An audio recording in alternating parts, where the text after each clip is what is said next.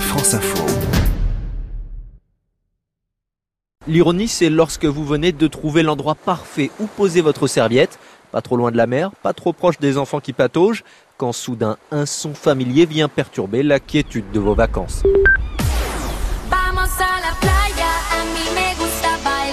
D'accord, ils n'écoutent pas vraiment Bamos à la playa, mais la question c'est pourquoi faut-il que ces jeunes juste à côté aient emmené leur enceinte? Parce que c'est plus sympa euh, d'avoir une enceinte que d'avoir des écouteurs. Ça permet de mélanger le bruit de la mer et puis la musique qu'on aime bien. Bon, après, on fait un peu partager euh, notre musique à ceux d'à côté, ce qui n'est pas toujours euh, le plus agréable pour eux, je pense. Mais oh, on fait en sorte de choisir des musiques qui sont à peu près passe-partout. Le problème se situe plus quand un autre groupe a une autre musique aussi fort que la nôtre, genre par exemple du, je sais pas, du rap. Du coup, bah, le jeu, c'est à qui mettra l'enceinte le plus fort. Et bon, bah là, le problème, c'est pour ceux qui sont encore autour et qui n'ont pas d'enceinte et qui n'ont pas le choix d'avoir ce Dolby Surround euh, pas cool euh, avec des styles complètement différents. Alors, la plage, c'était mieux avant?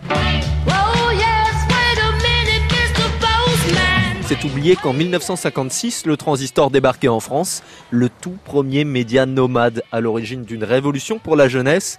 Elvina Feno est historienne, auteure d'un livre sur le transistor. Il faut savoir qu'à l'époque, avant le transistor, il y avait des études qui montraient les taux d'audience de la radio qui étaient très faibles l'été. Et avec le transistor, vous imaginez bien ces plages remplies de transistors avec des jeunes qui écoutent Sylvie Vartan euh, à fond sur la plage. Si je chante. Forcément, il en découle un problème législatif pour euh, modérer son, volume d'écoute de la radio et même des PV qui étaient distribués euh, euh, sur les plages parce qu'on écoutait son transistor trop fort. L'histoire se répète, les jeunes trouveront toujours une technologie pour déplaire aux plus vieux, alors tout doux sur le volume, sauf si c'est pour écouter votre radio préférée bien sûr. France Info. Et tout est plus clair.